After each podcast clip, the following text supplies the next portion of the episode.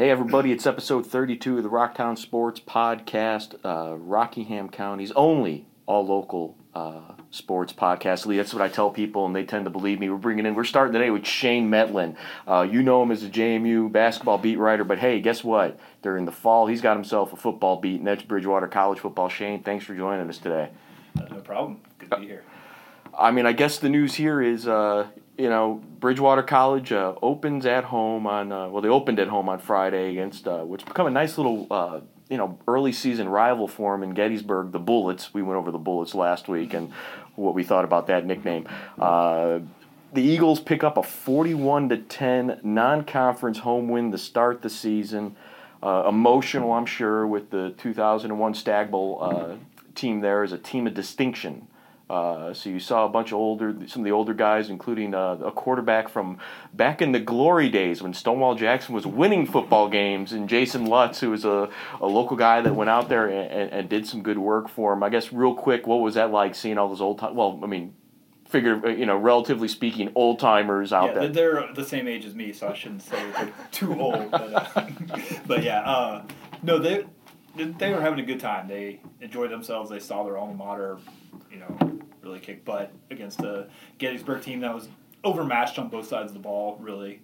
Um, which, you know, this early in the season, you're trying to figure out if that means that Gettysburg is just overmatched at this level, or if Bridgewater is going to be a pretty darn good football team, or maybe a combination of the two at this point. I was going to ask. I mean, is, is that a teams. 50-50 thing? Maybe. Yeah, Okay. I, I think so. I think you know Gettysburg is down here the last couple of years, and you know they're kind of working some things out. They were trying people in different positions, things like that. But you look at what Bridgewater was doing on the field, and they were getting to the ball fast. They were hitting hard. They were making crisp passes on offense. Jay Scroggins. They were hitting the holes with their running backs. They were doing all the things that good football teams do, regardless of the competition that you see. So I think that bodes well for them this going forward this season. They just looked a lot more seasoned than they did at this point a year ago. They looked more seasoned this season Yes. uh, so far. Yes. uh, I, I think the big thing that jumped out to me, and, and we'll talk about defense here in a bit because we got some decent defensive stats, uh, as you would expect when you have the, the only uh, Division three All American in the ODAC on your team, and Rashawn Myers, uh, which Bridgewater does. Uh, that second quarter, Bridgewater held the ball for ten minutes. I mean, that's just that that's just offensive domination. Is that a running game, and what what what led to that kind of thing? Their the running game was solid. It wasn't maybe even as good as what we saw at times last year, but they were they were moving the ball on offense. But really, a big part of it was just that the defense either took it away or forced a three and out quickly in the, in that first half, especially. You know, they were getting some turnovers and um, their their punter. Uh, Geisman, a new punter this year, he looked like an All American. he talked about Rayshawn Myers being All American. I mean, he was you know, booting the ball. He had three of them down inside the five yard line, and you know, I, sitting up there in the press box near the Gettysburg coaches, and they're watching those punts sail in the air. They're like, okay, okay, t- touch back, touch back, and it hits and it bounces sideways, and he just had a real knack for. Oh, so he was ca- he was coffin cornering them, huh? Yes, he, he he was really really doing an amazing job, and you know, in that kind of a blowout game, doesn't get talked about as much, but that's going to be a weapon down the line potentially when they start getting into some closer games, ODAC games, and probably even this coming week against Stevenson. Yeah, man, flipping the field's got to be nice uh, with a punter like that. Goodness gracious. Uh, on the defensive side, I, I think uh, Rashawn Myers, the aforementioned uh, Division three All American, the only one in the ODAC uh, preseason wise, uh, nine tackles, uh, eight of the solo variety, uh, two quarterback hurries, and a sack. I mean, it kind of looked like he did what he was supposed to do, and then it looked like he opened up some holes for other defenders to jump in and do what they were supposed to do. Yeah, I mean, like we talked about last week, he's going to get his numbers. He's not going to have 20 tackles in a game just because the opposing team knows exactly where he is on the field at all times and they're trying attempting to double team him at times and things and but you know he had a real good game statistically and like you said he makes it easier on their DBs to other linebackers and you know they got uh, Malik Crow back this year who sat out all last year with an injury who's a 325 pound defensive tackle who really draws a lot of attention, takes up a lot of space, sometimes needs two guys to block him. Uh, when you just look at the defense, you know, all 11 guys on the field are doing their jobs and have a lot of speed, have a lot of size, have a lot of talent for this D3 level. The defense was incredibly impressive, and like you said, it, it starts with Rayshon Myers and kind of trickles from there. Uh, I mean, just it looks like the you know Bridgewater, or excuse me, uh, Gettysburg got their yards. Uh, I think they were up to about three thirty six total yards uh, for the game. But I mean, defensively, what what stood out for? Oh, here, look at this. Gary Gary Ramey Jr. seemed to be the main benefactor of uh, Rayshon Myers' play. Ramey Jr. with nine tackles of his total tackles of his own, one and a half sacks, and also two quarterback hurries. Is it one and a half sacks, or is it still uh, singular? One and a half sack. I, I guess it would be plural. Okay. I think. Yeah, twenty two. You're you're the other. You should know this. Don't call me out here. Uh, four solo tackles, five assists. He had uh, one and a half tackles for loss for a loss of 22 yards. I mean, you know, Gary Ramey Jr. looked like he really had himself a heck of a football game out there. yeah, and I think you know, Coach Michael Clark was expecting him to have a big year. He had a good year last year. I think he's expecting him to have a big year this year. When you go, uh, you know, whether it's me or TJ Ack from the TV station, show up to practice, he's a guy who we're told, oh, you should talk to Gary because I think they're expecting him a big year. He's also a very well spoken kid, very smart kid, um, says a lot of interesting things. But Well, that helps you out as a reporter, Yes. doesn't it? Yeah, but like you know, when the coaches are kind of you know telling you this is a guy you should be talking to, it's be- usually because they think that he's going to say the right things, but they also think this is a guy who's going to be an important player on our team, and you know, he was kind of pushed upon the media here in the preseason, and you kind of see why because he's you know a really good player. Is, is, is he benefit? Is he you know taking advantage of what Rayshon's giving him there? It looks like. I mean that that does. I don't think that you know. I don't know. Does that happen? Does does nine tackles, you know, two quarterback hurries, one and a half sacks? Does that happen happen without Rayshon on the field? you know, it's hard to say. You know, maybe he steps up and makes even more plays because he might be the main guy on the field if not for Rayshon Myers. But, you know, you look at that defense.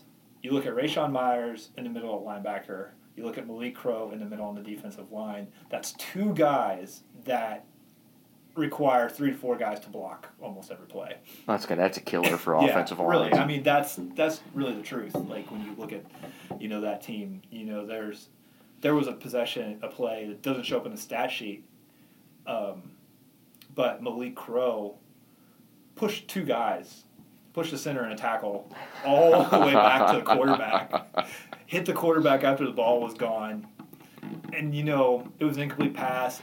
Didn't show up in the stat sheet at all. But that was in Gettysburg's head, like from then on. That like we blocked this guy and he still got to us. What, what, what I like care about Malik is he doesn't have a, a single tackle logged for the game, but three quarterback hurries. I mean, he Yeah. was in the quarterback's face three times. Yeah, he's just a presence out there. Like he's a big guy. They put him on the uh, punt team. I am waiting. This is not any inside information. I haven't even asked Michael Clark about this, but I am just waiting for him to get a snap as an up back on a punt and go uh, barreling through the line on a fourth and one or something. If- Is that a lu- is that a lukewarm take where you're giving us here? Yeah, I mean, I have no inside information that that kind of trick play is going to happen, but just seeing him as an up back on that, I'm just waiting for that to happen because like you got to do some sort of you know it's it's it's Frigere Perry out there like for my Nice. Chicago Bear boss here.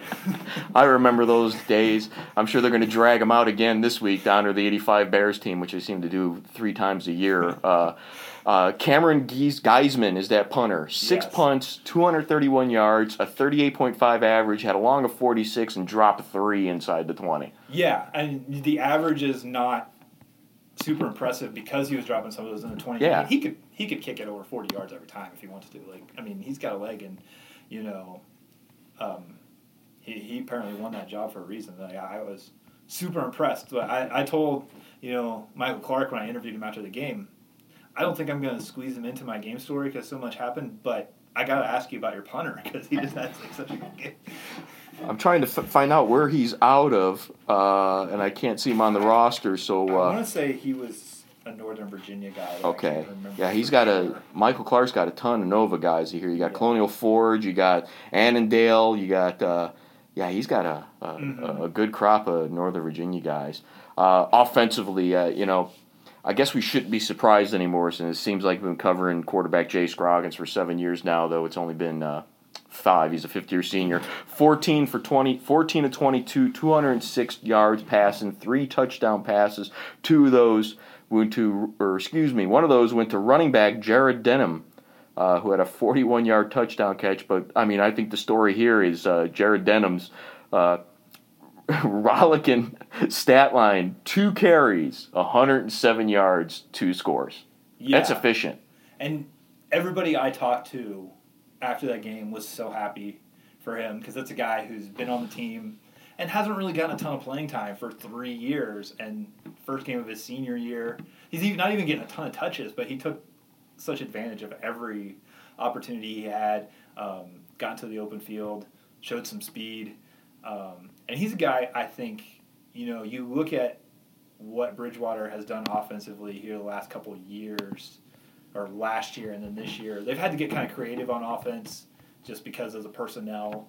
Um, they do a lot of things, you know, jet, jet sweeps with the uh, ends and split ends and wide receivers coming around. And Denham's a guy who he might even be listed as a wide receiver on the roster. He's got the running back number because he's played that position too. They might stick him in the slot. They might hand the ball off to him in the backfield, but they might have him kind of doing the end around type things. They're going to have him out, running out patterns. They're going to use him in a lot of different ways, which is something they've just done a really good job of getting creative of how to use their personnel on offense the last year or so. I guess when you're looking at a guy who's uh, averaging uh, 53.5 yards a carry, you got to ask the, the obvious question. I know every year it seems like uh, Michael Clark is always worried about his offensive line. He gives us the, you know, hey, I can't go on the waiver wire and find guys to fill my offensive line. You know, the transfer portal isn't filled with guys looking to come down in Division Three uh, to fill an offensive line.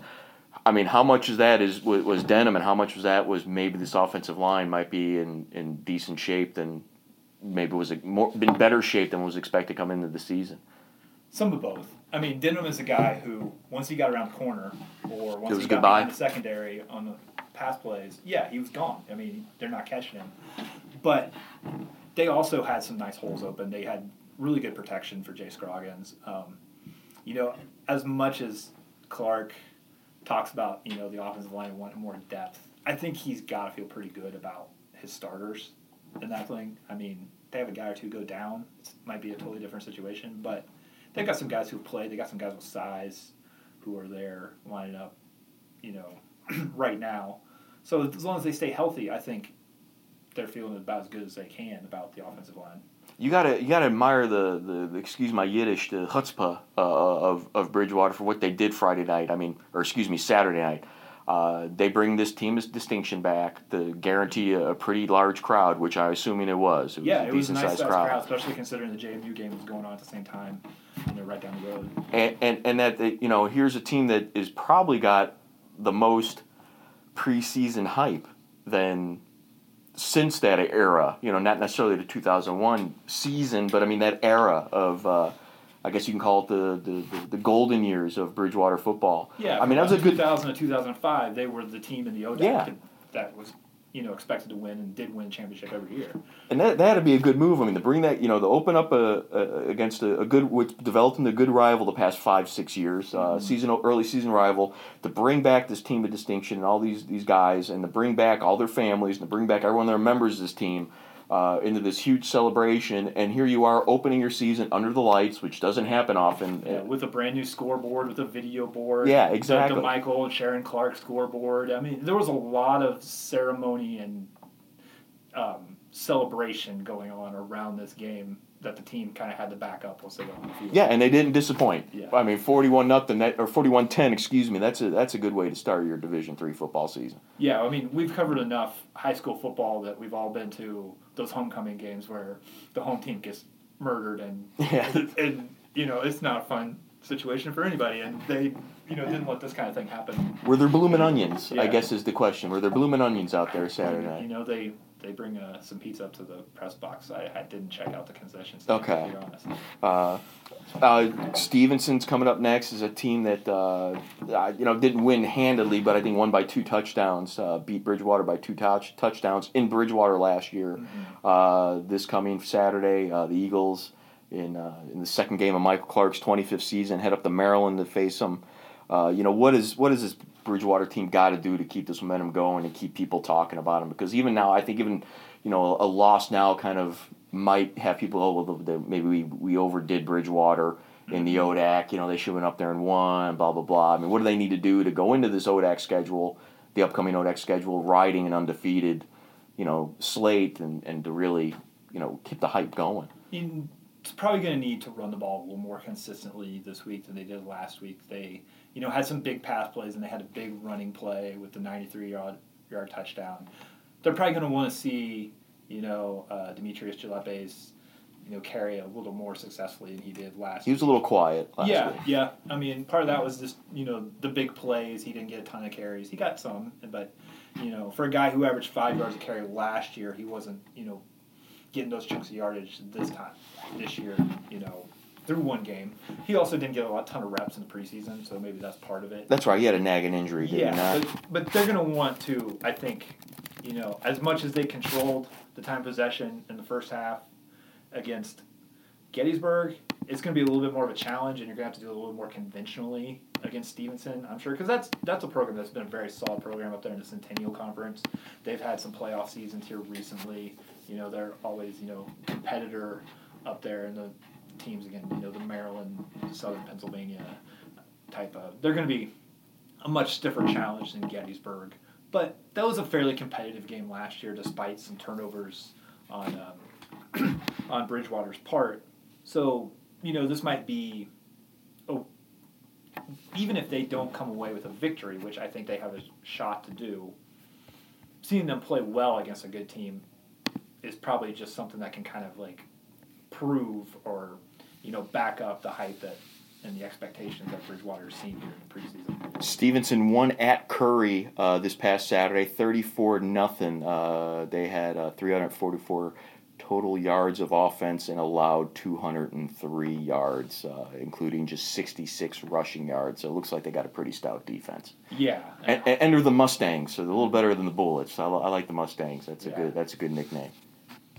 And they're like some sort of olive green color, so that should be yes, interesting. yeah, Uh, let's let's switch gears real quick. Uh, you got your Athlon magazine yes, and uh, Matt Lewis and uh, James Madison's Matt Lewis is a despite 16.4 points per game last year is picked as a second team All CAA uh, preseason. How does Matt Lewis translate? How, what you're Matt Lewis? What do you think when you see this? he'll he'll use that as some motivation. I'm sure he's a fourth leading scorer returning in the conference. I think so. You know, I would assume I'll be getting uh, my ballot in the email inbox here relatively soon. I got about this time last year. I'll probably put him on my first team. Um, you know, there are a few guys that are kind of no brainers, but as that fifth guy, um, Athlon had Jordan Roland from Northeastern. I would probably put Matt as my fifth guy on the first team. Uh, but Athlon had Bat, Lewis, and Darius Banks on the second team, which I think is, you know, fair and a good indication of the kind of talent that JMU has coming back this year, especially and they're going to kind of lean on those uh, veteran junior guards in the backcourt who have, you know, been playing 30 minutes a game since they were freshmen. Yeah, that's- I mean, now, now's the time, right? I mean, Yeah. to, to, see what these guys can do. So you were fine with the. I mean, there wasn't anyone on there. You just like any of the other five guys. Like, oh, what, seriously, you put him on other than than than Lewis, or is it? I mean, were you? It's not egregious, but just looking at that, it jumped out to me that he wasn't on the first team, and I'm sure if uh, Matt has the Barnes and Noble like I did and picks up the magazine, it'll jump out to him too. Where do they got JMU finishing this year, the men? uh, fifth in that one. How do you feel? But where you where you, where, where you at on that one? I mean, are you fine with that? Is that that, that is that feasible? Is that, That- doable? Yeah, that makes a lot of sense. Um, you know, especially, I don't know if they got this info when they put their magazine together because of early deadlines and everything. But you look at what Delaware, who was picked fourth, just ahead of JMU, did it on their trip to Bahamas, and some of the newcomers they have coming in who looked really good in their uh, overseas trip. Then I think you know that makes sense to kind of put them as a fourth team, and then you look at the coaches in this league. You, you just don't bet against Earl Grant, Joe Mihalich at Hofstra, and uh, Bill Coen at Northeastern, and that's you know the top three teams. And you know when it's sort of kind of wide open as far as you know talent and players and everything, you can't really uh, argue with going with those three coaches who have proven it year in year out. Is there is there a happy place for, for Louis Rowe and, and Madison this year? I mean, is there somewhere where that's you know they finish and, and they should be happy with that, or is it just all just straight? Hey, or, or are we all basing this on CA tournament? I mean, it's situational because we don't know exactly how good a lot of these teams in the CAA are going to be. Um, you know, we don't know really like if we get into the season and you know it looks like they've just fallen apart at some point, or they go on some long losing streaks and just don't play well like they did at times last year, then that's disappointing because this is going to be something of a veteran team. They're going to rely on some freshmen, but and you know a redshirt freshman, but it's a team that's got four guys who have played at this level and shown they can play at this level together too. Yeah, and so there's going to be you're going to expect some consistency. Um, it's hard to look at the schedule though and just say like, well, they got to win 20 games, you know, or 25 or 17 or any pick it. It's hard to pick a number and say this is what they've got to do, but I would think a winning record and a winning record in a conference is a reasonable goal and a reasonable expectation and you know something that they do that and then you know I just, we're talking about the Athlon magazine just reading it. They quoted Joe Mihalich from Hofstra saying you know he wouldn't be surprised there's a four way tie for first because you know so many teams could go 12 and 6 you know.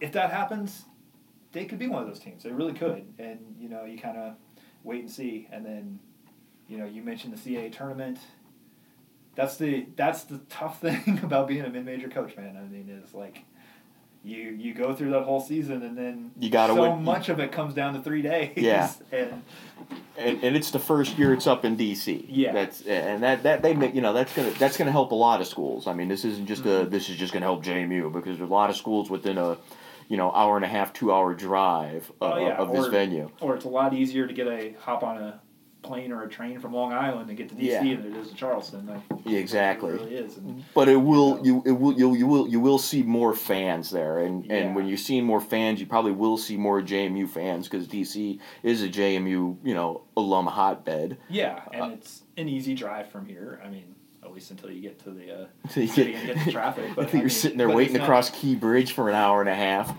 Yeah, um, but yeah, I mean, it should be it should be a good atmosphere for that tournament, just because you know it's a smaller building, you know, the crowd, you know, maybe the overall attendance isn't even as high as it was in Charleston, but it won't be half empty building. It'll be packed. Yeah, And you you were up there this summer, so you Yeah, got you got a sneak peek of the place. And you said that you said the neighborhood's kind of lacking in terms of things to do. yeah, it's um, it's kind of interesting. You go there, the arena is right in the middle of an abandoned hospital campus. Okay. And so you can kind of see how it's going to be developed and how they're going to convert some things into housing and shopping and things, but it's it's a long ways from becoming that kind of vibrant neighborhood.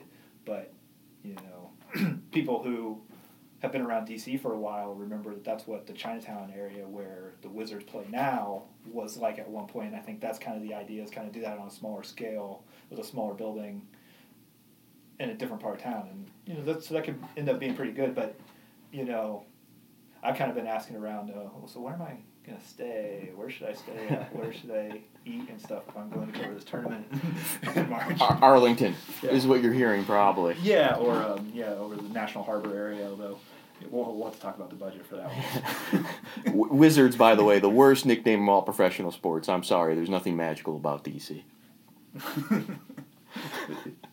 I, I like the town. There's just nothing. I, I, I wouldn't say magic doesn't jump into my mind when I think of yeah. uh, when I think of DC. Uh, but it's a fun town. Shane, hey, anything you want to add regarding basketball, regarding what you're working on this week? Uh, this goes live on Wednesday, so anything you got coming later in the week? Uh, I'll have some uh, ODAC power rankings. I know there are at least a few people who look look for those Yes. this week. So that that'll be uh, out there when this goes live, probably. So uh, you keep an eye out for those.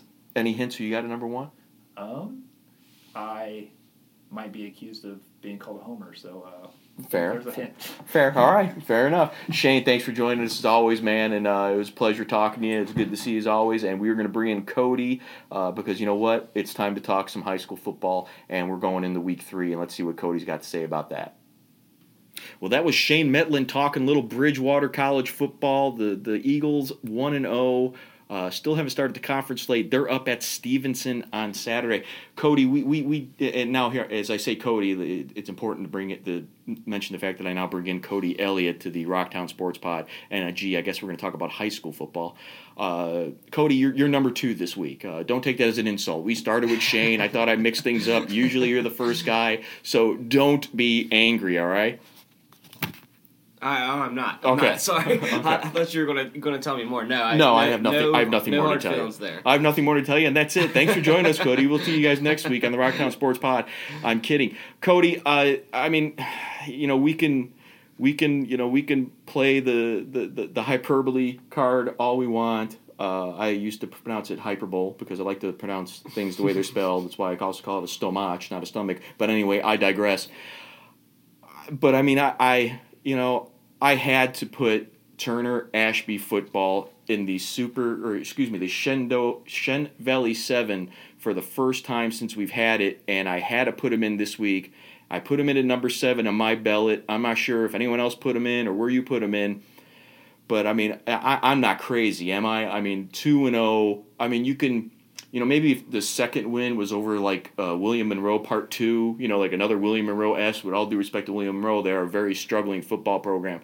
But to go out there and to put up those kind of points, and all we talked about was the defense last week. And you know, they only given up. Well, they didn't give up any points, and just the only points William Monroe got was off of safety.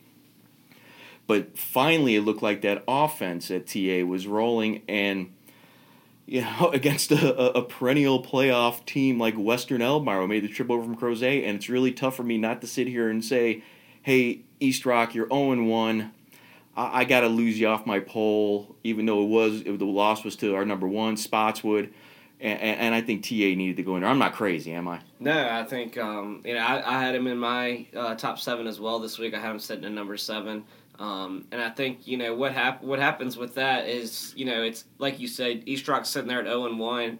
Um, Rockbridge suffers a loss last week against uh, William Fleming, and then you know you've got a lot of good football teams there. I feel like the top eight to ten right there are all some really good football teams and especially that top eight. Now I think East Rock and TA are really kind of battling it out for that number eight, that number seven spot. Um, but you know when you look at the resumes, East Rock has only got only played one game so far. Um, you know a twenty to twelve loss to Spotswood, and then you look at TA's just two wins. Um, it was just really impressive showing last week. I, the first half, the defense was flying all over the place. Um, I texted you in the first half and, and was talking about how impressed I was with the defense. Yes, he did text me, by the way. It wasn't just him and Greg who have little text conversations. We've gone over this before in the podcast. I was involved. I was considered a text friend Friday night because of that game. Thank you, Turner Ashby, for bringing Cody and I closer together. and then um, second half though um, it was the offense that just took over. I mean, they scored on all four possessions, um, and it wasn't just you know couple play or a couple yards here and there. It was they were moving the ball five, six, seven, eight yards at a time. Um, they were passing it, they were running it, they were just really having all all sorts of success there. Um, just a really all around performance for them. Um, I thought the defense got wore down a little late, and that's really the only reason Western scored as much as they did. Um, just a dominating win for them, and I think you know they they've earned that right to to put themselves in the conversation at least here in the early part of the season. I guess coming in, if we were talking TA offense, I mean, I mean, we were. I, I think we're surprised by the defense. I think that's safe to say. This team that gave up like forty-two point whatever points a game for two seasons, uh, eh, to come in and to play the way they did against William Monroe, whether it's William Monroe or whether it's you know Clarke County, if you hold an opponent to two points, and once again that's not on the defense, it was a safety. That's still a good thing. Uh, but I think the question mark maybe was this offense. Uh, C.J. Haskins playing quarterback for the first time. You know, goodness gracious, what are we going to get? He could sling the ball. Yeah, I think that's the thing is uh, we knew TA was capable of scoring points before, you know, not necessarily 48 a game or anything, or they're 36 like they're averaging now. But I think the difference now is that we're seeing a balanced offense. Last year with Tyler Quick quarterback, it was very run heavy. Um, they tried to do a lot, get in space with the run, you know, do a lot of read option. Um, now they've got Grant Swinehart back there, which we all know is a workhorse back. But they've got a lot of other weapons. Um, Jared Peak, the baseball player who's now playing, he's been a huge um, asset there in the slot you know, in terms of carrying them on jet sweeps, getting out catching passes. Um, they've got Nico Val, the big wide receiver, six three out on the outside that, that Haskins can kind of toss it up to. He called him his safety valve the other day in a, in a story I did. Um, and then you've got uh, Jalen Qu- Quintanilla, I'm trying to say that right, um, a sophomore who who's real small, but he has got a lot of speed, and he's he showed off some um, some ability early as well, and then several others. So they've got a lot of different weapons. CJ's able to sling it. He, does, he you know he sits back there. He's only about five seven, five eight, um, but he can sling it, man, and he he's got the job done so far, and he he certainly looked the part of a of a good Valley District quarterback last week. And I think that's a, that, that that that can't be overstated. The importance of CJ being able to find open receivers and be able to hit those open receivers, or even using his safety valve. Uh, just because with with it, it, you know, and I think Chris Fraser talked about this when he was here at the pod uh, over the summer, talking about you know the workhorse of Swinehart and you know trying to teach him the you know the the, the take you know run out of bounds and and not you know overextend yourself and not put this whole team on your shoulders. Uh, and it looks like he doesn't have. It looks like Chris did his job as coach by making sure that Grant Swinehart doesn't have to put this whole team on his shoulders. Yeah, no, that's that's for sure. I mean, you look at Swinehart's carries these first two games; they haven't went above twenty. Um, he's been in the teens both games, which is you know really good, especially around here. You usually see the workhorse running back. I mean, you look at that first game when it was Spotswood Ethan Barnhart had thirty two carries. Um, a lot of times teams tend to do that with guys, and that and that's expected. But Swinehart hasn't had to do that so far early. Um, like I said, some of those other names I mentioned are, are kind of taking some of those carries away, and they're they're performing well with it. They're not just taking them and, and not getting yards. So that's going well. The passing game is going great. I, I was going to say about the thing with CJ that I find interesting is even though he's not necessarily you know a six three six four quarterback. It, a lot of those passes last week against Western were, you know, right in the middle of coverage. Um, but they were they were slant routes, they were short routes like that, and I think what helps them is kind of his baseball baseball background a little bit.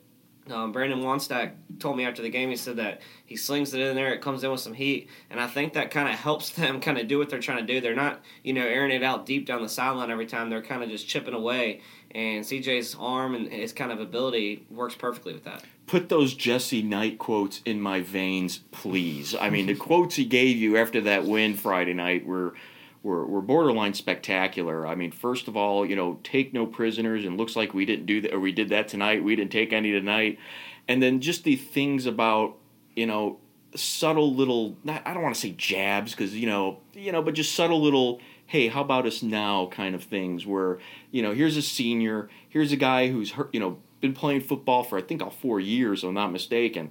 Uh, you know, he's a he's a, a non hot dog position player. He's a gritty lineman on both sides of the ball. And here he is saying, you know, hey man, you remember, you know, you guys were wondering when we are going to do, you know, hey, you, I mean, it looks like the black plague is out there in full force. Finally, that's the student section yeah, there at yeah. TA football. Uh, it just looks like you know, put those Jesse Knight quotes in my veins. That's just fantastic. Yeah, I don't think there's any bad feelings between Jesse Knight and Grant Swinehart, CJ Haskins in, the, in their student body or their school or anything like that means. I think they're obviously enjoying the support they now have.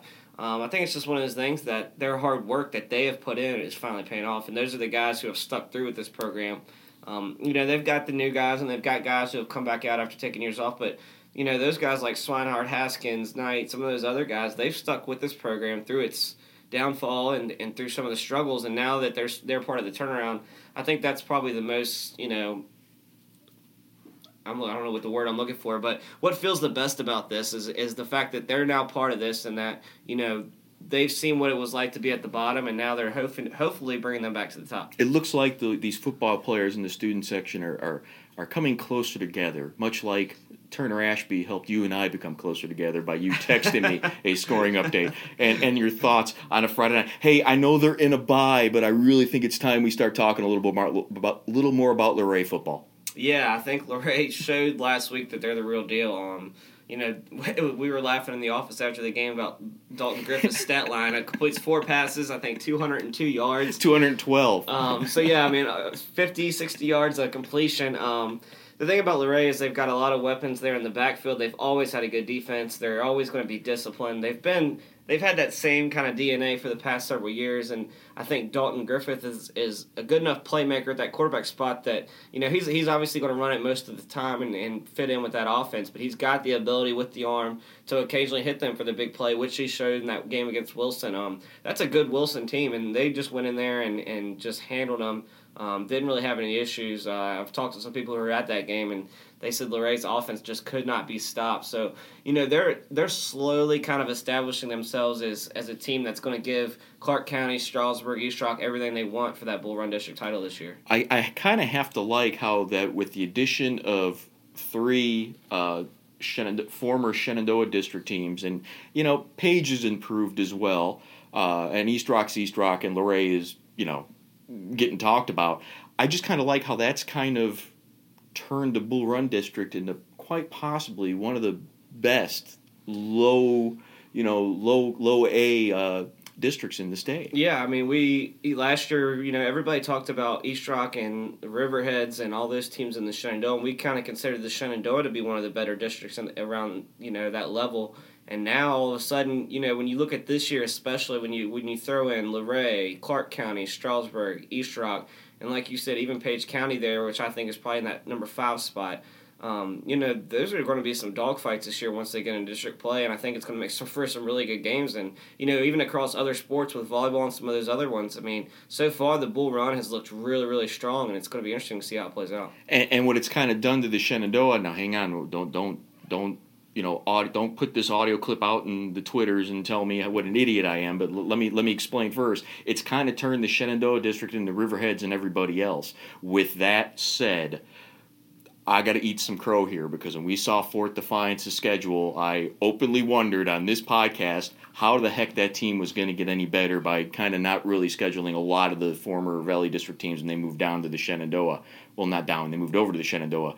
But you know, goodness gracious! I mean, I you we talked about this last week. No moral victories for this team. You told me they're they're beyond that point. They're looking to improve, but to go down to Liberty Bedford and lose by one point, twenty-one to twenty, that team is definitely on the rise. Yeah, I think you know it, when you look at that that district right now, you know it obviously is Riverheads and everyone else, but you know Fort clearly you know they they haven't played Riverheads in the past years, so we don't really know any anything about how those two teams match up. But they clearly have put themselves in that conversation. Um, you know that that is a heck of a performance for them. Um, one I certainly didn't didn't expect. Liberty Bedford is a good team that, and a team that gave Spotswood you know beat Spotswood Yeah, last year out. in the in the playoffs. So. Um, to go down there on the road and do that uh, to open up the year, um, you know, that's just really impressive. Everybody knew that Fort defense was was the real deal. Um, what we didn't know was how that offense would fare and, and if they could kind of step up and support them on the other side. That was kind of the issue at times last year. It's been the issue throughout the preseason.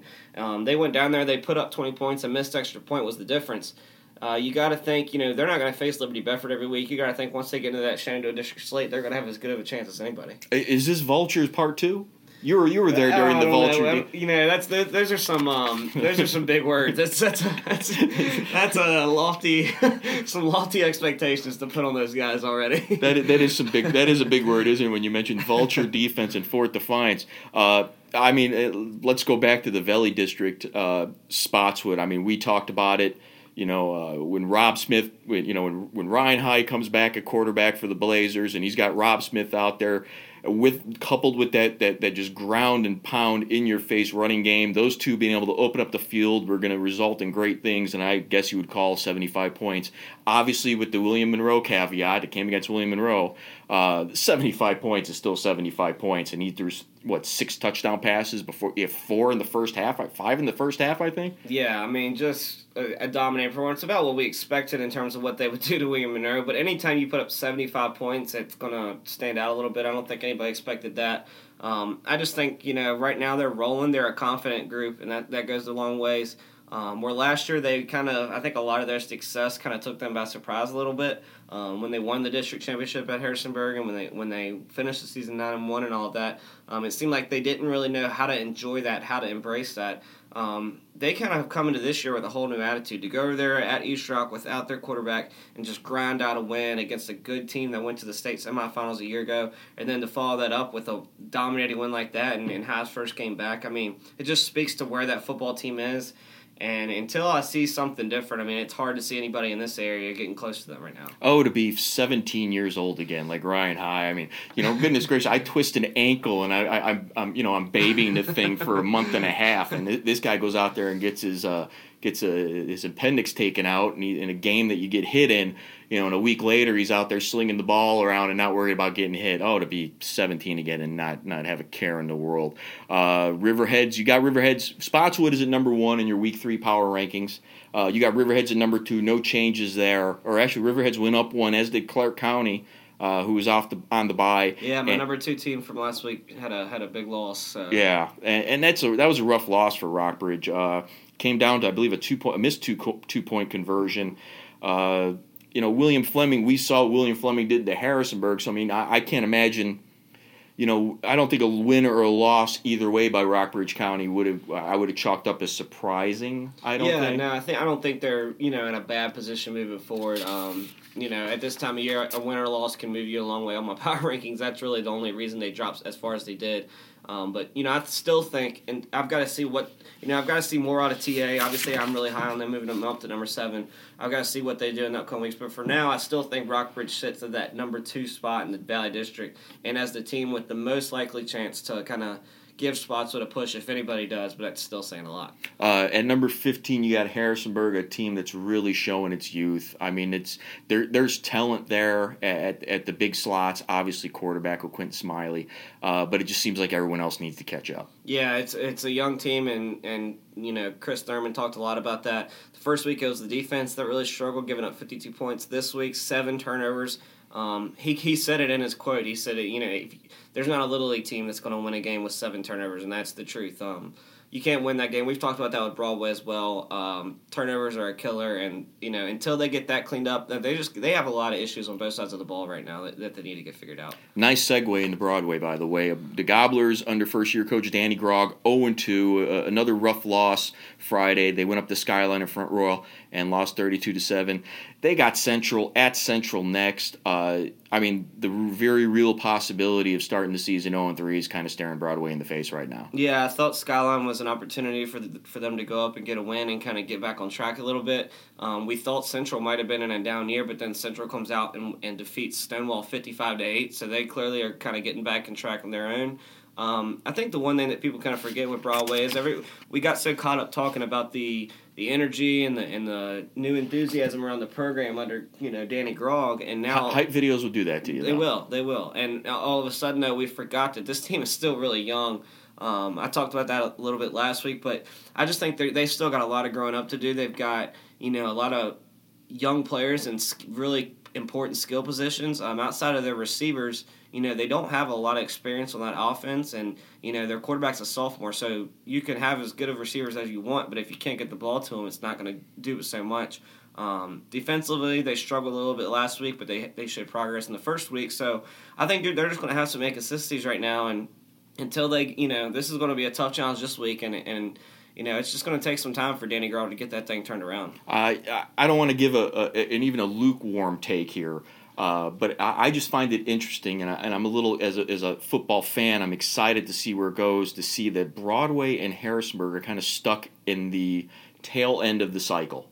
Yeah. Uh, of high school sports. They're both young. They're both struggling. Meanwhile, you got Spotswood and, and the Rockbridges and you know you, you, you know Luray and, and you name your other teams uh, outside the valley that are kind of in their their top end of their, their their cycles. So I'm kind of excited to see how these two teams, Broadway and Harrisburg, in the next year, two years, maybe three years down the line, are matching up because they're they're they're you know their clocks are meeting here. I yeah, mean, they're, yeah. They're, they're, it's they're both at six thirty p.m. right now with a seven seven o'clock tip. Absolutely, you're going to see a lot of over the next few years flipping almost of where you know teams sit currently in the rankings, where they are, are kind of going to move up. I think you know Broadway and Harrisburg, like you said, are two young teams that will slowly start to get better. Um, you know, and I'm sure Spotswood and those teams would have plenty of talent coming up as well. But you know, they they're going to lose 20 seniors. They're, and you know, TA has a, a really big senior class. You're going to see some of these teams that are having a lot of success now suddenly be in that young, young cycle next year. And then I think you know, next season when we're looking ahead, not to get rid of this season already, but looking ahead to next year, you know, you're going to have almost a really even league across the district. Once Spotswood gets rid of all those seniors, then you're going to have a lot of teams that are kind of relying on juniors and sophomores. Yeah, I think it's gonna, and I'm not getting rid of this season either. But I mean, it's what we do. We're supposed to look up. we're supposed to look back. We're supposed to look ahead and talk about the present.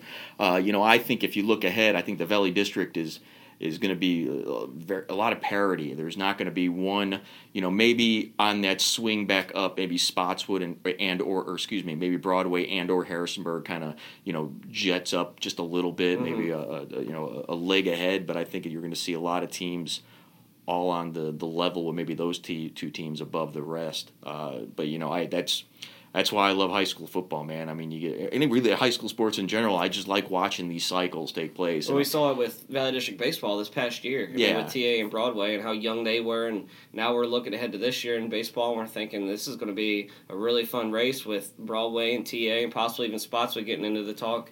Just all really young teams that are starting to kind of grow up. Yeah, and I know it's tough if you're a coach to, to deal with it. I mean, you know, one of my favorite calls in, in basketball is the uh, is like that half a second gap before the, the ref calls a, uh, a charge or a block. I love it. I love it. And I know basketball coaches can't stand it. It drives them crazy. and, and with that said, I mean, I know that, you know, it's not easy for, for guys like Danny Grog and the Chris Thurman to be stuck in the bottom end of the cycle. Uh, Chris Thurman has been in it before at one of his various, you know, spots, stops throughout the state. It's, this is nothing new to him. Mm-hmm. But I'm just curious how Danny, in his first head coaching position, kind of responds and, and how he how he's dealing with going through it because I mean it's it's part of the it's part of the sport and, and it is it is and I, but if honestly, if I'm in his situation, I think it's one you'd rather come into rather than. Um, I mean, you obviously would That's rather a have a, a, better team, but at the same time, if you're a first year head coach and you come in with youth, you can establish that culture. You have guys that are going to return next year that know what he wants to do. They're going to know the playbook. They're going to know everything that that program now expects. Where you know, if you've got a bunch of seniors who have done it a certain way for you know so long, however long Brad Lutz was there you know, if he's coming in and trying to change things, that might not go over as well. So I think, you know, he's almost in a in a good situation moving forward, having such a young team to, to start off with, and you know, he, he knows in his own mind it's it's only up from here. Yeah, you're like a sculptor. I mean, you you here here here here, Danny. Here's this lump of clay. you know, you mold this bad boy, and I think that's what he's got an opportunity to do when you got a young team, as opposed to if he comes in, he's got and he, yeah, like you said, he's he's in a Spotswood situation. He's got 20 standout seniors, and he's got nowhere to go but down after that. Right. You know, here right. he's got you know, mold it, man. Do it in your image.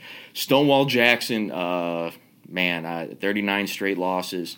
Uh, they host William Campbell this week. I'm, I, I, I will say it. I'm, I'm, I'm, giving you a preview of the webcast now. They're going to be my upset pick for the rest of the year until they, they, they pick a win. I don't care about William Campbell's history. I don't care about nothing. I got Stonewall Jackson winning that game. Yeah, you're probably going to be one of the only ones confident enough to pick them right now.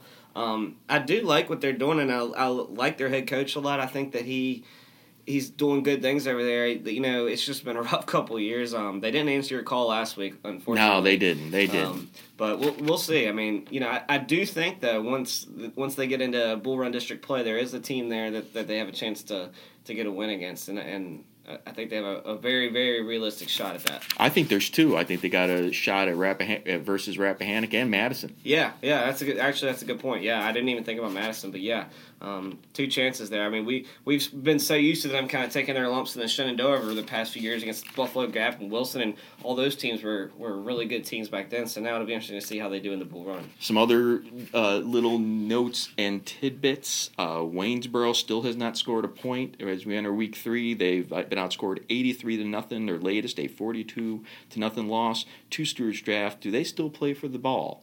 They do. Okay. Yeah, so this was the third straight year Stuarts Draft has won it. Has won the ball. Uh, Buffalo Gap, a nice bounce back against a struggling program at Parry McCluer after uh, losing by 42 points uh, to Clarke County. Lat in week one, they come back, win 48 nothing against Parry McCluer. Uh, Staunton, there we go. There, you know the the artist formerly known as Robert E. Lee Uh, Staunton High School makes its uh, storm debut, and they pick up a win, twenty to seven at Covington. It looked like they had a rally there in the second, or the breakaway in the second half, and then they welcome uh, Lynchburg Christian Academy, one of the few VHSL private schools.